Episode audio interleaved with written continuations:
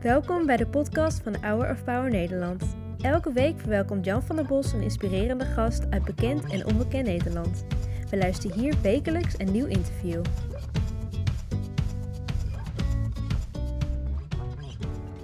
Ik denk dat jij dat ook gaat zeggen in uh, waar ik met jou over wil praten, Wilco de Vries. Absoluut. Wilco, je bent uh, assistant professor ethics and flourishing aan de Universiteit in Kampen. Je hebt uh, lang in Amerika gestudeerd. Ja.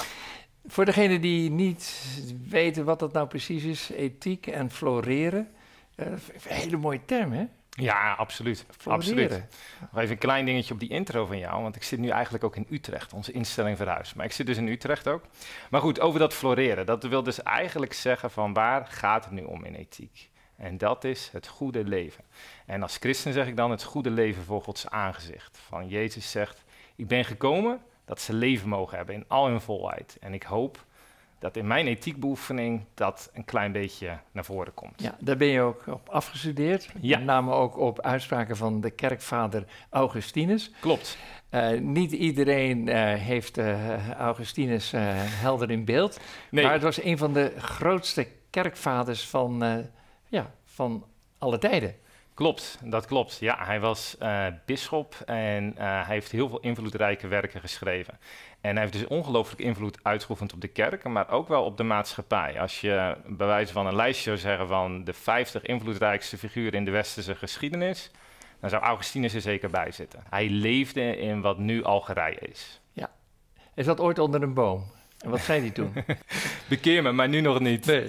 Ja. ja, dat vind ik een hele mooie uitspraak. Hij, hij, wilde God wel dienen, maar hij zei tegen God: Ja, maar ik heb ook nog zoveel dingen die ik ook leuk vind. Dus ik weet als ik, uh, als ik mijn leven moet veranderen, dan wordt er toch wel een prijs gevraagd. Absoluut, ja. Nee, de, voor hem kwam het daar echt op aan. Van, uh, is ook nog zo'n andere uitspraak van hem, die vind ik ook heel mooi.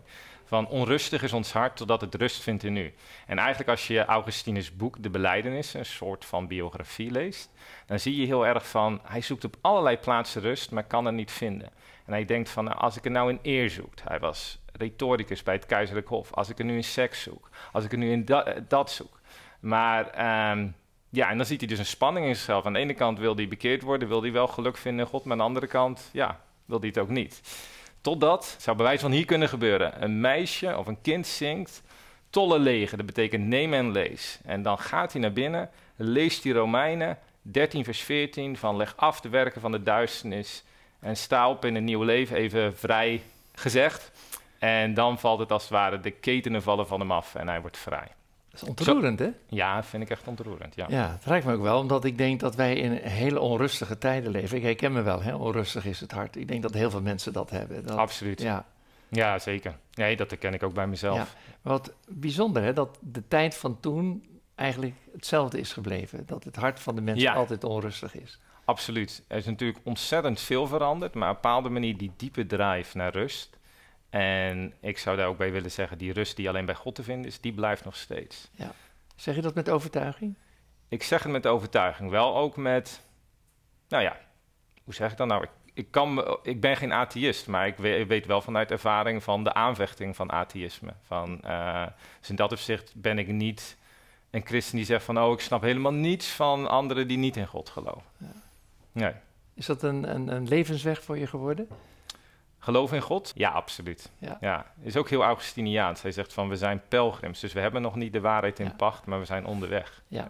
Je hebt een, eh, een proefschrift geschreven. Eh, geef die eens in een paar woorden weer, terwijl een proefschrift eindeloos lang is. nee, ja, jarenlang over gedaan in een paar woorden bij Hour of Power. Nou, mooi. Ja. Nou, waar het over gaat is van eh, hoe hebben we onszelf op de juiste manier lief? En dat analyseer ik dan bij Augustinus. En Augustinus zegt van je moet niet jezelf lief hebben boven anderen.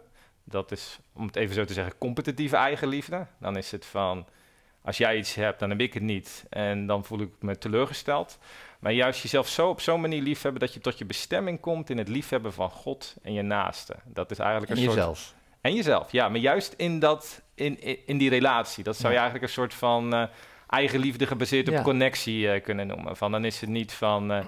eh, jij hebt iets en ik heb iets niet, maar wij hebben iets allebei, namelijk God. Ja. En daar kunnen we allebei in, tot onze bestemming komen. Je hebt jaren gewerkt aan je proefschrift en dan draag je die ook op aan mensen die veel betekend hebben voor je als je dat proefschrift eh, aflevert.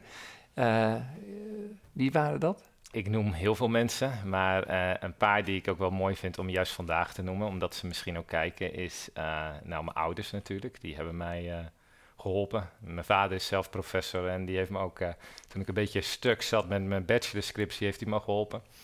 En uh, mijn schoonouders... is uh, trouwens de grootste stikstofexpert van uh, dit land. Ja, ja, ja, ja, ja. Ja, nee, ja zeker. Nee, dus hij, hij, hij, hielp mij op een gebied waar hij zelf niet in thuis was, maar hij heeft wel heel erg oog voor structuur. Dus daar heeft hij me geholpen. Nou, mijn schoonouders hebben voor me opgepast, maar ik heb ook mijn opa bedankt. En dat is jouw oom, mijn opa. En um, ik denk als ik terugkijk, want dat doe je dan hè, op zo'n moment, als je dan schrijft, na zoveel jaren ben je ermee bezig geweest, kijk je terug denk je, wie heeft mij geholpen? En ik denk dat ook mijn hang naar wetenschap eigenlijk begon met Open VK, die verhalen vertelde over de geschiedenis, over Al van der Rijn, over de Tweede Wereldoorlog. En er kwam, daar werd iets wakker geroepen van uh, willen begrijpen. En hij zei ook altijd tegen me, zorg dat je goed je best doet op school. Want hij kon zelf niet, mocht niet naar de middelbare school. Hij kon het wel, maar hij mocht niet, want hij moest geld verdienen voor zijn familie. Dus voor mij was dit ook een stukje eerbetoon aan van uh, ja, de generaties voor mij. Um, ik sta je niet als een autonoom individu, maar als iemand die dingen heeft gekregen en uh, waaronder dus opa. Wat verrast je het meeste toen je het onderzoek deed? Want uh, zelfliefde, dat is iets wat we heel moeilijk zeggen. Hè? Van ik hou van Ja. mezelf. Nee, Klinkt zo arrogant. ja, Harry Jekkers zong het al, hè, van ik hou van mij, hoor je nooit zingen. Maar ik hou van mij, maar ik meen het echt. Ja, zullen we Ja. er even naar kijken? Ja, vind dat is wel leuk, Dat hè? zong die eh, bij De Wereld Draait Door. Ik hou van mij, hoor je nooit zingen. Ik hou van mij, wordt nooit gezegd. Maar ik hou van mij, ga ik toch zingen. Want ik hou van mij, van mij alleen en ik meen het echt. Ik hou van mij, want ik ben te vertrouwen. Ik hou van mij, van mij kan ik op aan. Ik hou van mij, op mij kan ik tenminste bouwen. Ik hou van mij en ik laat mij nooit meer gaan. Ik blijf bij mij en niet voor even. Ik blijf bij mij voor eeuwig en altijd. En zelfs bereid mijn leven voor mezelf te geven. Blijf bij mij totdat de dood mij scheidt. Dat zijn allemaal hele leuke zinnen die hij zegt. Hè? Het gaat allemaal over mij, mij, mij, mij. Ja, klopt. Dus is dat ook niet egoïstisch dan? Nou, dat is dus wel een dingetje waar ik op zou willen aanvullen. Want aan de ene kant heeft hij gelijk. Hè. Kijk, als, als bijvoorbeeld mijn vrouw tegen mij zou zeggen van... Wilco, ik hou van je, maar ik zou totaal niet van mezelf houden. Dan kan ik dat compliment natuurlijk niet aanvaarden. Ik zou zeggen, nee joh. Maar tegelijkertijd zit er ook juist een andere kant aan die eigenliefde. Die, ja, die competitieve eigenliefde die ik zojuist al noemde. Van, ehm, waarin het te veel om onszelf draait. En Augustinus houdt heel erg van paradoxen. En dan probeert hij ons mee te nemen. Dus hij zegt... Hou niet van jezelf als je van jezelf houdt. Want in het niet houden van jezelf, hou je van jezelf. En door die paradox, dat is natuurlijk een complexe, maar Ja. probeert hij eigenlijk mee te nemen. Ja. Van waar gaat het nu echt om in, Ja. in het liefhebben van jezelf? En dan komt hij weer terug bij dat, van, dat punt van rust. Echte eigenliefde is tot je bestemming komen waarvoor je gemaakt bent. En dat is het liefhebben. Liefhebben van God, liefhebben van je naaste. Dan krijg je een goed zelfbeeld, een realistisch zelfbeeld, want je bent ook zondaar, zou Augustinus zeggen. Je bent niet perfect, niet volmaakt. Maar ook dat mag er dan zijn in Gods liefde. Want God is gekomen om juist zondaren te redden. Ja. Als we zeggen, hé, je moet van jezelf houden, zelfliefde. Ja, Dat staat ook in de Bijbel. Hè? Hou Ja. van je naaste als van jezelf. Je houdt ook van je naaste. Maar God bovenal. ja, M- Maar dat kan arrogant overkomen, want eh, dan zouden we zeggen van als je niet gelooft, dan kan je ook niet op een goede manier van jezelf houden. Ja ik, snap, ik snap je punt. Als het om met de dialoog van de niet-gelovige ander gaat, dan gaat het altijd om een stukje nederigheid. Want Augustinus zou ook zeggen van, ik heb het zelf ook niet in pacht. Het, eh, jij begon met die spiegel van mij. Ja. Het is niet dat ik nou eens vanochtend, eh, s ochtends in de spiegel kijk, kijk mij nou eens eh, mezelf goed liefhebben of zo.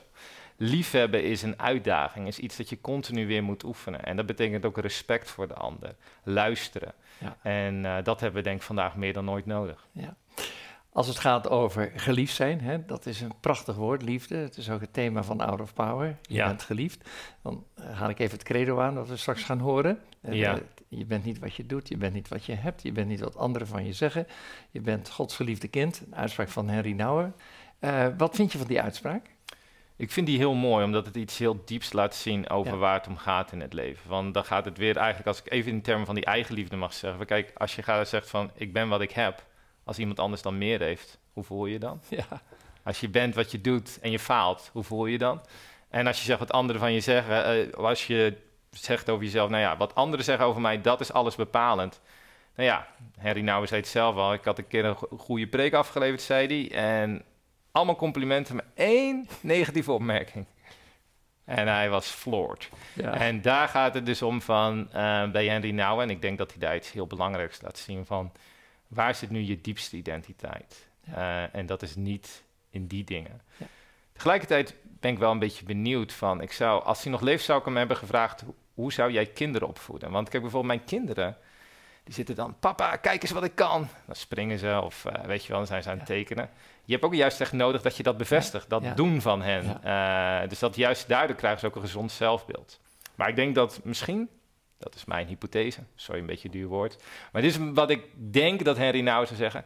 Inderdaad moet je dat bevestigen bij kinderen, maar zodra ze volwassen zijn en dus een levensoriëntatie nodig hebben, dan moet al die andere dingen niet alles bepalend zijn, maar juist die identiteit in God. Jij hebt ook een, een, een strikte opvatting over eh, de, de, de manier van communiceren tegenwoordig eh, via social media. En eh, dat eh, woorden eh, zoveel kunnen betekenen, maar ook zoveel kunnen kapot maken. Dat is wel een maatschappij waarin jouw kinderen, andere kinderen opgroeien. Ja, het is dus complex. Hè? En nu komt een beetje de wetenschapper in mij naar boven. Ik Ja. ga niet al te grote uitspraken doen. Maar wat ik wel denk is dat ehm, met social media dat het heel makkelijk is om af te branden. Er wordt niet meer met elkaar in gesprek gegaan. Er wordt over elkaar gepraat en elkaar afgebrand. En daar denk ik van ehm, Jacobus, een bijbelschrijver, die zegt zo mooi. eh in ieder mens is snel om te luisteren, traag tot spreken en traag tot boosheid. En dat doen we thuis, als het dan over opvoeding gaat. Dat doen we dan ook samen. Hè? Dus dan beginnen we zo te rennen. Iedereen moet snel zijn om te luisteren. En dan traag tot spreken en traag tot boosheid. En dan doen we dat zo met z'n allen. En eh, dat is leuk. Wat is je droom? Eén is van ehm, Jezus kennen en hem bekendmaken. Eh dus dat is zeg maar mijn hoofddroom. En het tweede is dat ik hoop dat ik in die droom een goede echtgenoot mag zijn voor mijn vrouw, een goede vader voor mijn kinderen. En hopelijk een goede docent voor eh, de studenten die ik mag lesgeven. En al andere contexten waarin ik binnen geplaatst ben. Ja, Heb je nog een boodschap eh, voor op deze zondagmorgen aan Nederland? Een boodschap aan Nederland. nee, bedankt, bedankt. De boodschap van vandaag is ook over krachtig leven. Hè? Ja. Nou, ik denk, als, als ik daar een boodschap van mag maken, zou, zou ik zeggen van... Wat Jezus laat zien is dat krachtig leven ook een kwetsbaar leven is. En ik hoop dat, dat we daar weer met z'n allen kunnen komen. Op een bepaalde manier, de prestatiecultuur creëert heel veel onrust, angst, onzekerheid. En kwetsbaarheid, eh Brené Brown spreekt ook over de kracht van kwetsbaarheid. En eh, ik denk als iemand dat laat zien, was het Jezus. Hij ging juist in die kwetsbare positie staan, nam het kruis op zich, deelde in ons bestaan. En ik hoop als we dat weer bekijken en navolgen, ja, dan geloof ik dat daar zegen van Dankjewel. zal uitgaan. Ik ben erg blij dat er eh, jonge mensen zijn die eh, vanuit eh, de kracht van hun geloof midden in deze wereld staan. En ik wens je heel veel zegen en succes toe met eh, het opleiden van eh, al die jonge studenten die je ook eh, de boodschap wil meegeven die je met ons hebt gedeeld. Dankjewel Wilco. Dankjewel laat- Jan. Ja, ik laat je niet met lege handen gaan. Eh, jij had het over floreren. Ja. Bobby Schuller heeft ooit een boek geschreven eh, wat ook gaat over floreren. Een bloeiend bestaan, dat zou je kunnen zeggen. Hè? Ja, Eh, absoluut. Ja, die geef ik graag je mee. Hij is al wat Prachtig. ouder, maar we hebben een nieuw jasje gestoken. Hopend Hey. op een bloeiend bestaan. Ja. Dankjewel. Dan nog wat. Ja. Dit is een van onze nieuwe wandborden. Ja. En dit zijn wel hele mooie teksten, Ja, verbonden aan woorden. Dus welke spreekt jou het meeste aan? Ik vind ze allemaal prachtig. Daarvoor hebben jullie dus denk ik ook gekozen. dat, je, dat er meerdere mooi zijn. Als ik er eentje eh, moet kiezen, dan zou ik toch wel zeggen van geliefd. Dankjewel, bedankt. Wilco de Vries. Yes. En eh, wij hebben een oproep. En eh, een heel bijzondere, want er komt een fantastisch kerstconcert aan. Bedankt voor het luisteren naar het interview van deze week. We hopen dat dit verhaal jou heeft bemoedigd. Wil je meer weten over Hour of Power of andere interviews bekijken? Ga dan naar www.hourofpower.nl.